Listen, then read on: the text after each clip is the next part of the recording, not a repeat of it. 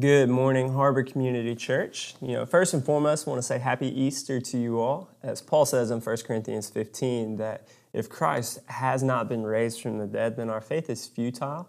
Um, essentially, we're a bunch of idiots for gathering and worshiping Jesus. But the reality is, is that Christ has been risen and that we serve a risen King who's provided us with an eternal hope. And so, therefore, we have been set free from our sins and we have been set free from the bondage of sin and death, and our faith is not worthless.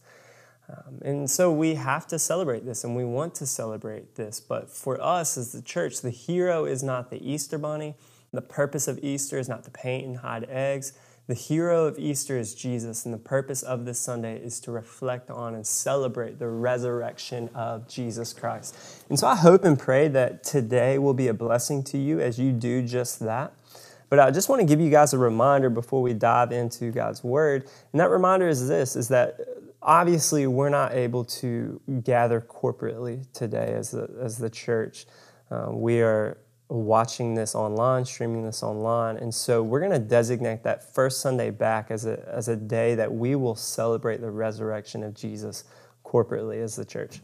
And so this is going to be a glorious time of fellowship and of worship. We're going to sing together, study God's word together, take communion together, and we're going to celebrate baptisms of new believers. This is going to be a glorious time. I can't wait for this first Sunday that we will be able to gather together as the church. But with that being said, we have the opportunity to continue to work our way through the Gospel of John today. So if you would turn in your Bibles to John chapter 13. This, uh, this week's passage is, is a little lengthy in the number of verses that are there. And last week's passage was a smaller ish passage, but it was packed full of a lot of complex theological truths that we really had to wrestle through. Um, but although this week's passage is a little more lengthy in the number of verses that are found in it, it's really straightforward and it's packed full of a lot of application for us as the church.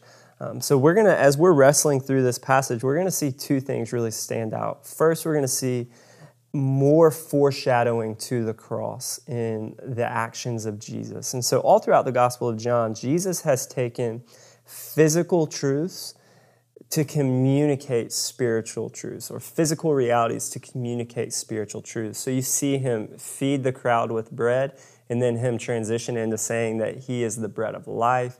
You see him standing next to large lampstands and him proclaiming to the crowd that he is the, the light of the world. You see all of, Jesus using all of these metaphors of who he is and what he's come to accomplish. So we're going to see yet another example of Jesus foreshadowing and pointing to the cross. But then we're also going to see a lot of day to day application for us as believers. So we talk often about, as a church, how we should live with a gospel centered mentality. And as we do that, as we talk about that, we always feel that it's important to ask the question of, okay, what does that practically mean for us? And it, what that means is that we want every aspect of our lives as believers of Jesus to reflect the gospel of Jesus. But then we have to go a little bit deeper in asking the question of, okay, well, what is the gospel? And the gospel is this is simply the good news that Jesus Christ gave himself up freely, laid his life down, died for his church, so that he may present the church holy and blameless to himself, without spot or blemish. So, where we have sinned and fallen short of the glory of God, Jesus died so that we might be forgiven and cleansed through belief in Jesus.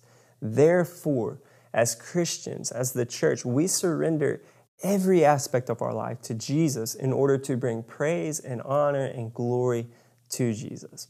We want every aspect of our lives to reflect the love that Christ has shown for us on the cross. Well, our passage today gives us practical a practical example of what that should look like. So, because of the length of our passage, what, rather than read the whole thing and then go back and begin to unpack it, what we're simply going to do is we're going to uh, kind of read it verse by verse, chunk by chunk, and begin to unpack it as we go. But as you can tell by the title of this chapter, the title of this pericope, Jesus is going to wash his disciples' feet. So that's what we're going to be looking at today. And my prayer is that this will, will be um, eye opening for us, but it won't just be eye opening for us intellectually, but practically we will begin to live out what we see here. So let's start by reading verse 1. Now, before the feast of the Passover, when Jesus knew that his hour had come to depart out of this world to the Father, having loved his own who were in the world, he loved them to the end. So, the first thing that we see here is that John reminds us of two things. First, he reminds us of the, of the timing of all of this, and then he reminds us of the magnitude of his love for his disciples. So, we're reminded that Passover is at hand, the feast of Passover is at hand. I'm not sure if you understand this or not, but that's right now. That's what's going on right now. It's being celebrated as we speak. The Passover actually started last week and it's going to last until next Thursday. And so this is a time that celebrated how God set Israel free from slavery in Egypt through the bloodshed of the spotless lamb. This is something that we've talked about fairly often throughout the past few chapters of the Gospel of John. But we also see that the time of Jesus' death is here. This is another redundant point that we've seen consistently throughout the past few chapters. The hour has come for Jesus. Jesus knew that his hour had come to depart out of this world and go to the Father. Um, and so that's a, a, a, point that we need to um, take heed to as we work our way through this. Jesus is getting ready to die as the spotless Lamb of God on the cross. And he knows this. He's fully aware of his pending death. He doesn't just have a feeling that things are going to go south in the next few days, he knows that his time to die has arrived.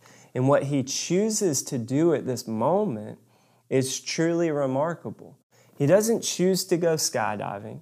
He doesn't choose to go swim with sharks or swim with dolphins. He doesn't try to go scratch off everything on his bucket list. In preparation for his death on the cross, he retracts from the crowd and begins to selflessly display his love for his disciples. And one way that he does that is through the washing of his disciples' feet. But what's really interesting here in John chapter 13 is that before John begins to describe this moment, he tells us two more important details. First, or let's read these verses 2 through 4. During supper, when the devil had already put it into the heart of Judas Iscariot, Simon's son, to betray him, Jesus, knowing that the Father had given all things into his hands and that he had come from God and was going back to God, rose from supper. So John felt that it was important to tell us that before Jesus washed his disciples' feet, Judas, one of his disciples, had already begun to plan his betrayal. So the devil had already put it into the heart of Judas to betray him. So that tells us that the enemy's plan to attack Jesus is in full swing. It's in full motion. It has been set in motion and it is beginning to take place. Jesus is not the Messiah that Judas was hoping for. And Judas loved the things of this world more than he loved Jesus. Therefore, the devil put it into the heart of Judas to betray him. And as we saw in verse 1, and as we'll see in verse 11 in a minute, Jesus is aware of this. He knew that his death was coming. And down in verse 11, he knew that Judas was going to betray him. So Jesus is not in the dark when it comes to knowing about Judas's plan to betray him. That's going to be really important for us as we progress through this chapter. And we're going to see that impo- more importance of that as we work our way through this in a minute. So put that in your back pocket. But it seems like in these first three verses, John wants us to know that Jesus possesses a type of knowledge that none of us have. This is a divine knowledge. He knows what is about to happen. I don't even know what I'm going to eat for lunch today, let alone what's going to happen tomorrow and in the future. But Jesus knows specifically, He has this divine knowledge. And not only does He know about what the details of his death, but he also knows about his divine nature. He knows that the Father, knowing that the Father had given him all things, he knows that he had come from God and he knows that he's going back to God. Jesus is fully aware of who he is as God's Son, and he knew exactly the power and authority and majesty that he possessed.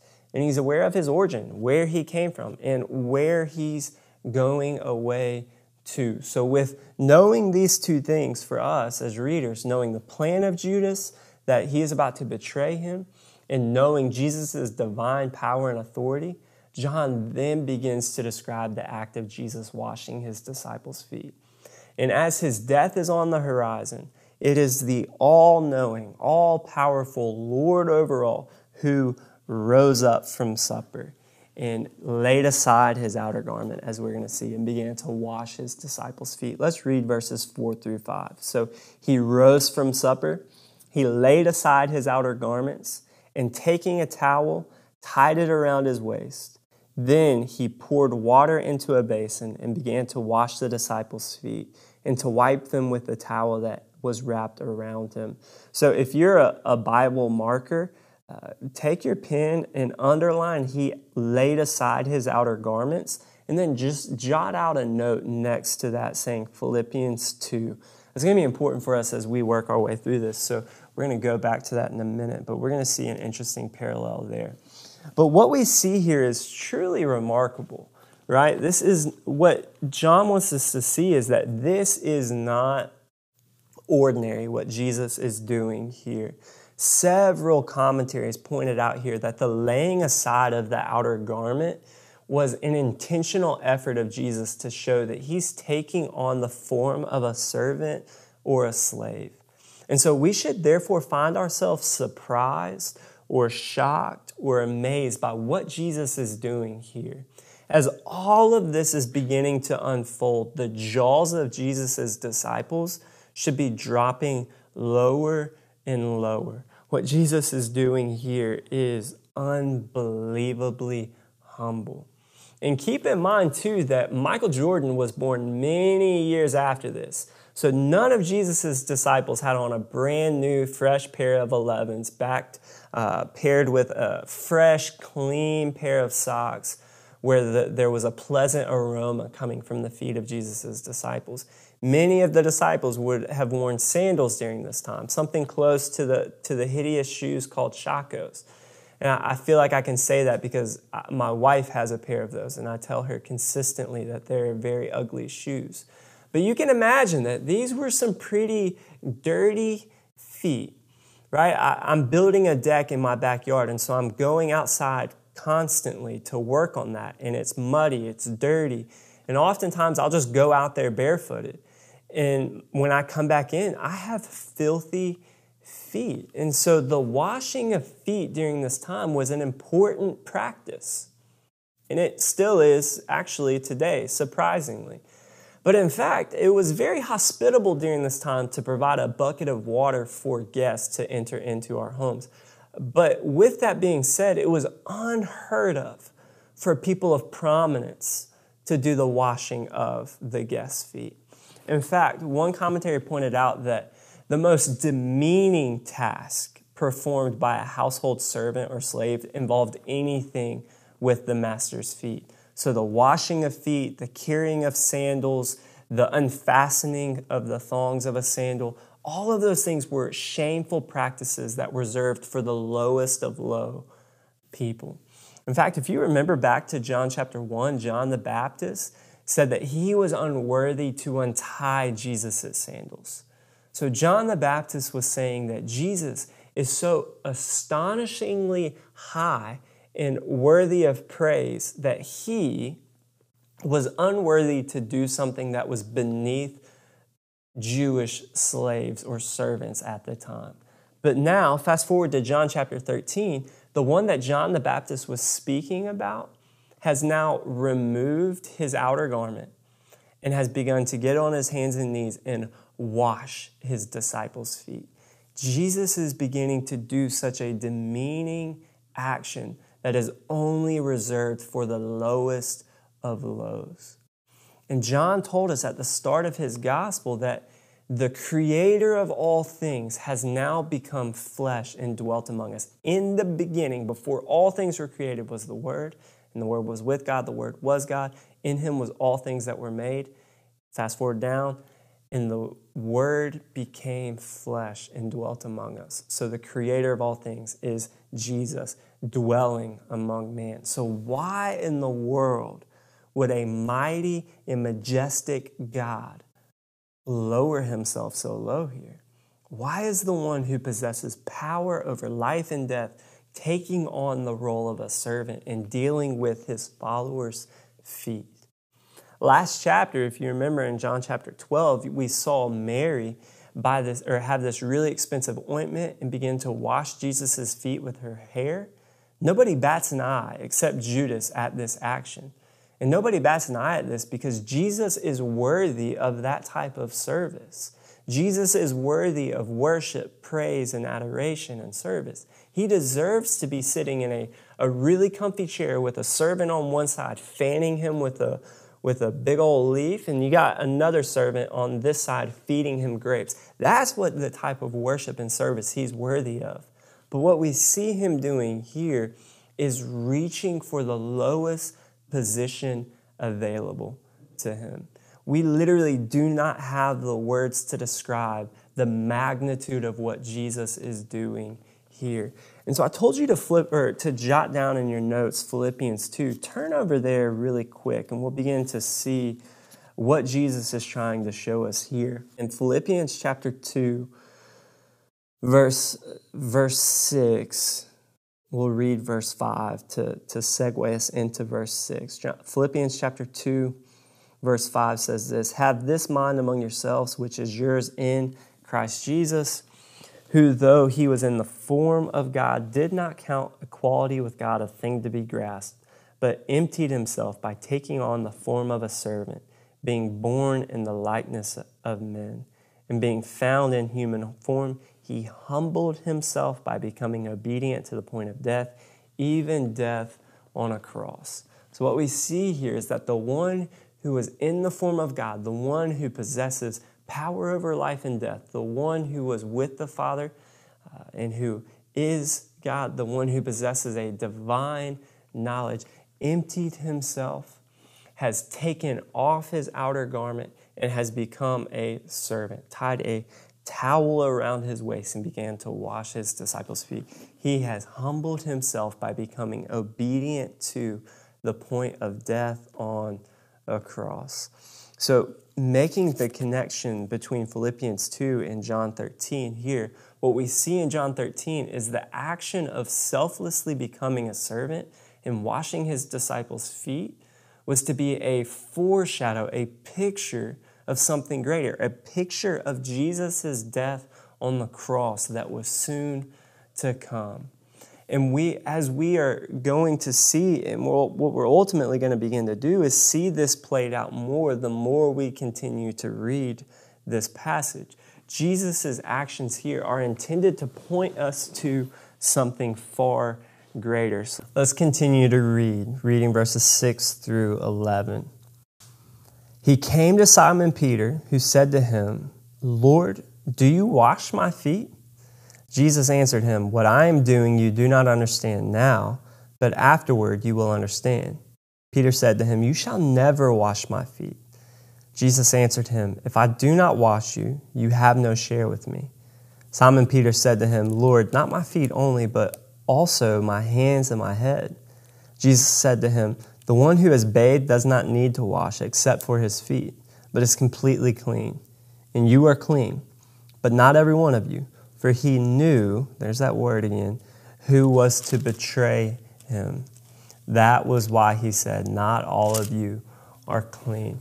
And so, as we see by Peter's response here, this selfless act was mind boggling for his disciples during this time. Look at this brief, let's kind of unpack this exchange between Jesus and Peter. Peter is, is looking at what Jesus is doing, he's like, Hold up, no. Like, Lord, do you wash my feet? Peter, Peter is the, the epitome of hashtag no filter, right? If, if Peter had an Instagram account, his account would be nothing but sunsets with the hashtag no filter. He says what everybody else is thinking, but when he says it, you always realize, okay, maybe we shouldn't have said that. But um, here he, he says, Lord, do you, do, do you wash my feet? And so again, we see this idea of people in authority, so masters, teachers, and lords, do not wash their servants' or followers' feet. And so Peter is astonished here. To Peter, both Jesus' title and his actions aren't lining up. And this is, so he's saying, this is not how things work. You are my Lord, so therefore I should wash your feet, not vice versa. But Jesus responds by saying, What I'm doing, you don't understand, but afterwards you, you will understand. And so Jesus, just like he's done all throughout this gospel, is using the physical to teach something greater, uh, the spiritual. He's saying that his actions here are symbolic of something greater. And so, in the same way that it's countercultural cultural for someone in authority to stoop down and wash his followers' feet, so much more is it countercultural for the all powerful God to stoop down and wash sinners free from sin through his death on the cross. Jesus here is undoubtedly speaking to the cross. But unaware of this at this moment, Peter says, You shall never wash my feet. And so Peter can understand, again, the idea of one of the disciples washing Jesus' feet, but he can't fathom Jesus washing theirs at this moment. It was outlandish for Mary. It wasn't outlandish for Mary to, to wash Jesus' feet with oil. That makes sense. Jesus is worthy of that type of worship.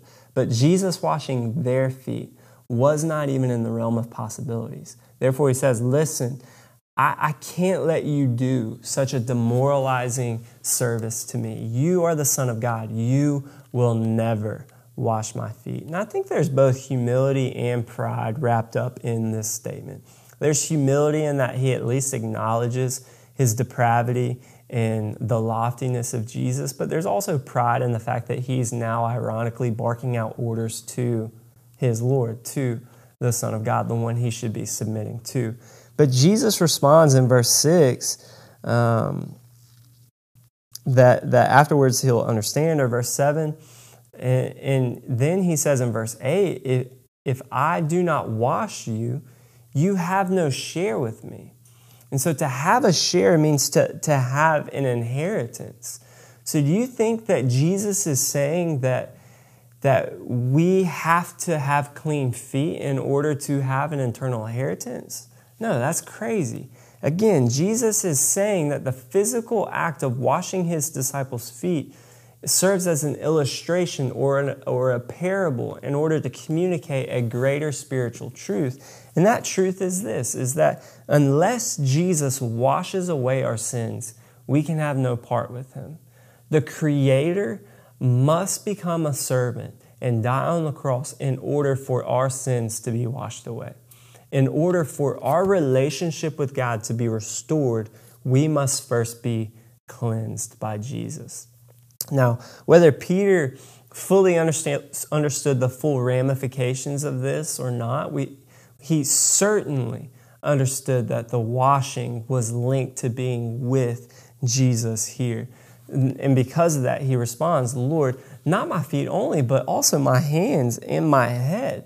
And so, what a change of tone we see. The, the pendulum has swung in the opposite direction. At one point, Peter doesn't want Jesus touching his feet, and now he doesn't just want his hands washed or his feet washed, he wants his hands and his head to be washed. But then look at the response of Jesus in verses 10 through 11. Jesus says, The one who is bathed does not need to wash except for his feet, but is completely clean. And you are clean, but not every one of you for he knew who was to betray him. That is why he said, Not all of you are clean. So, again, physical reality communicating something greater, a spiritual truth. And so, if you've been cleansed, then you don't need to be washed. If you've taken a shower, then there's no reason to go back and take a bath. And so, in the same way, if you've been cleansed by the blood of Jesus through faith, then you are clean. But Jesus is saying that not everyone has experienced this cleansing. Not everyone has trusted Jesus.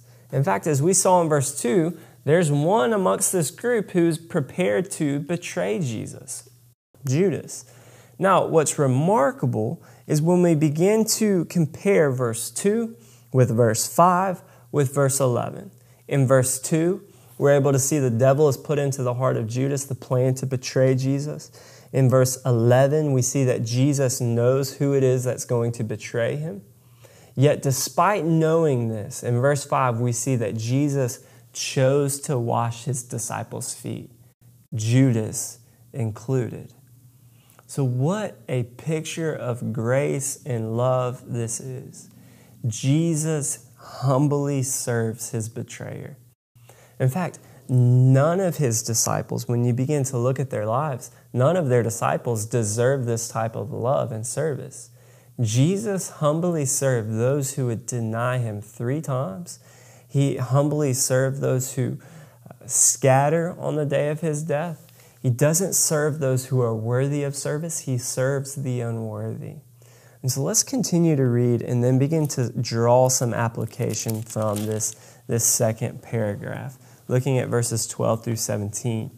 When he had washed their feet and put on his outer garment and resumed his place, he said to them, Do you understand what I have done to you? You call me teacher and Lord, and you are right, for so I am.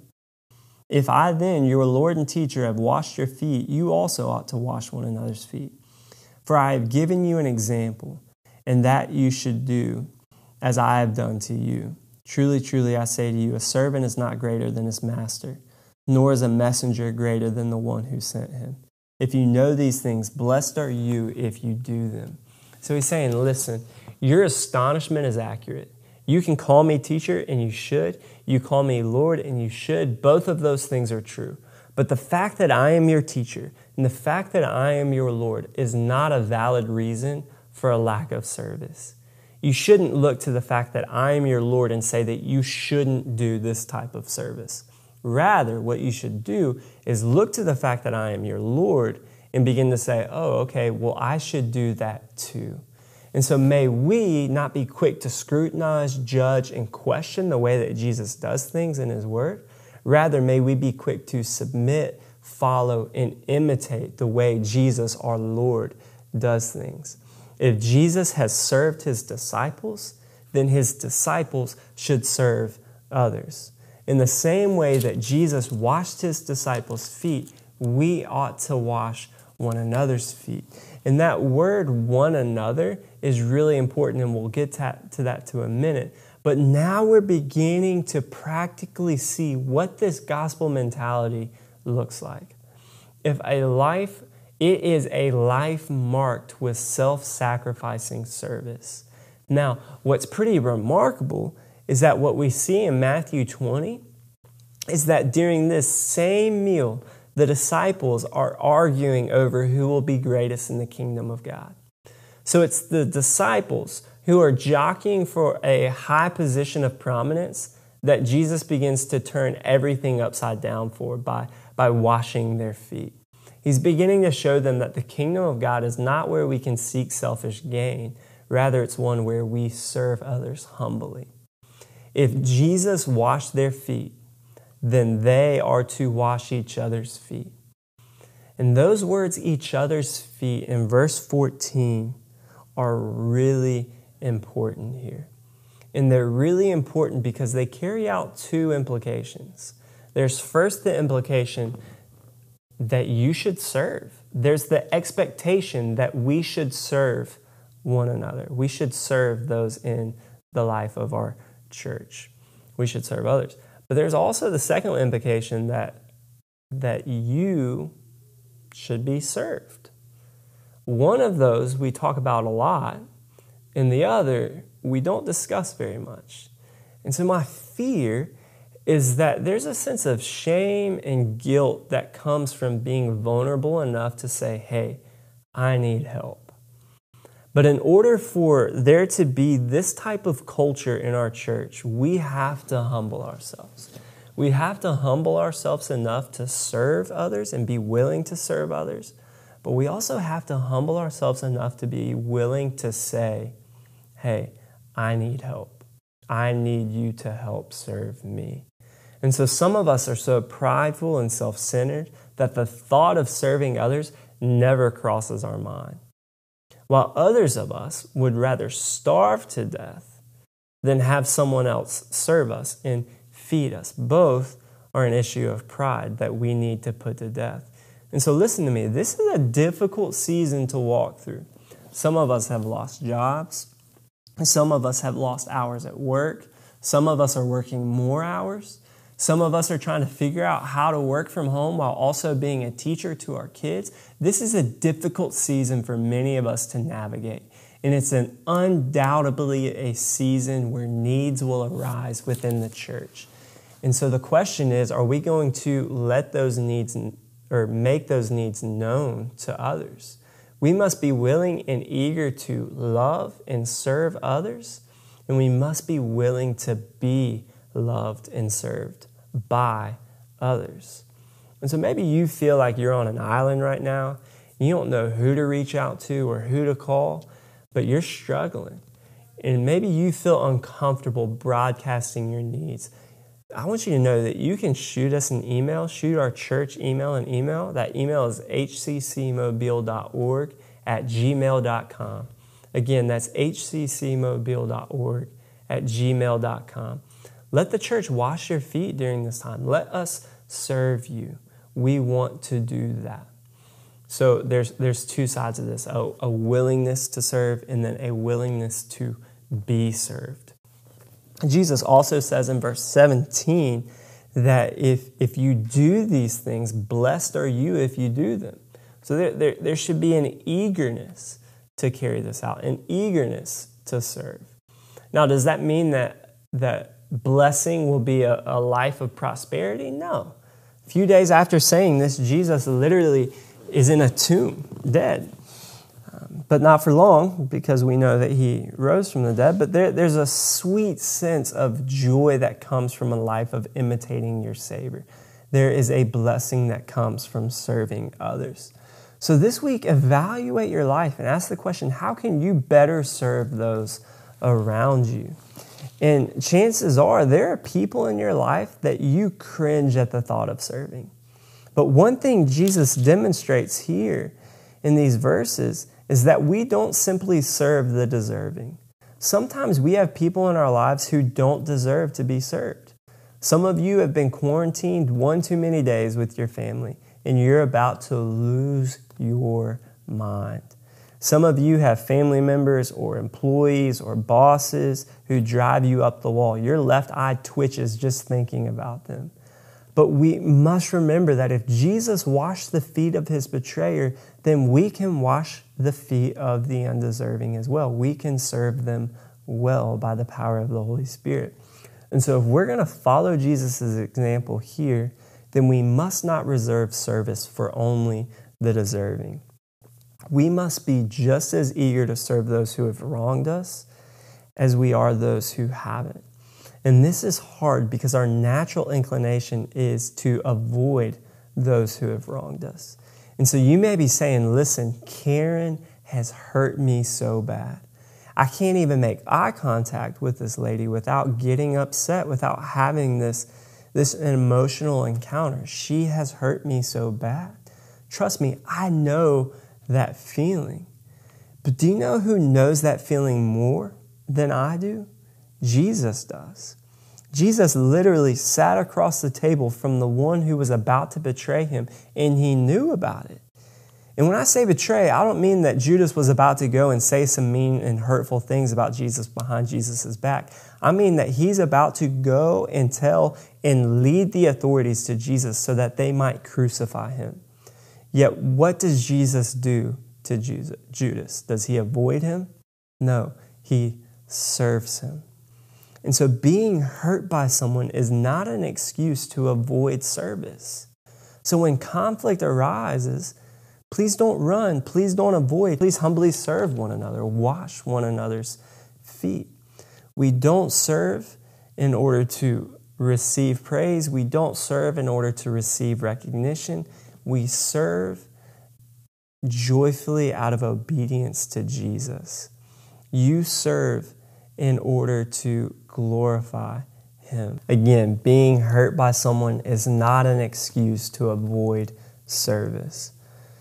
But also, we don't serve in order to receive praise or recognition, nor do we serve in order to be served. And this is one of the hardest things to learn in marriage and just in relationships in general. You learn, in marriage, you learn what one another's love language is. And then you begin to think, okay, if I speak their love language, then my spouse will begin to speak my love language in return. And when or, or if I serve this person, then maybe they will serve me in return. But it's when that we don't receive service in return to our service given that we become frustrated and then we begin to, to clam up and withhold service to others. It's when our service goes unnoticed or un, unappreciated that we grow frustrated and begin to withhold our service. You feel like no one has noticed or you feel like no one cares. But Unacknowledged feet washing is not an excuse to throw in the towel and dump out the water and withhold that type of service. The, the selfless service of Jesus made a profound impact of Jesus' disciples, except one. Judas, following the washing of his feet, still decided to go and betray Jesus. So, what does that tell us? It tells us that sometimes our service goes unappreciated. We don't serve in order to be served, and we don't serve in order to be recognized. We serve out of worship and obedience to Jesus. And so, my prayer is that we will be a church that serves well. And in order for this type of culture to be created within the church, we have to not only learn to give selflessly, but we also have to learn how to receive humbly. And the kingdom of God is where we humbly serve one another well, laying down our lives for the well being of one another. But here's the deal the creator of all things, the one that Paul says all things were created by, through, and for, he emptied himself and became a servant. So Jesus isn't saying go and serve while he sits in his chair in heaven and rules over us watching from afar. No, Jesus, the King of Kings, the ruler of rulers, the greatest of all greats, came not to be served, but to serve and to lay his life down for the church. He is an example of the service that we are called to. So may we, may you, and may I be eager to serve well, just like our Savior Jesus has served well by laying his life down on the cross. Church, I love you. I cannot wait to see you again. And I'm praying that the Holy Spirit will convict you where you need to be convicted, encourage you where you need to be encouraged, and that we will be a people who serve well. Love you guys.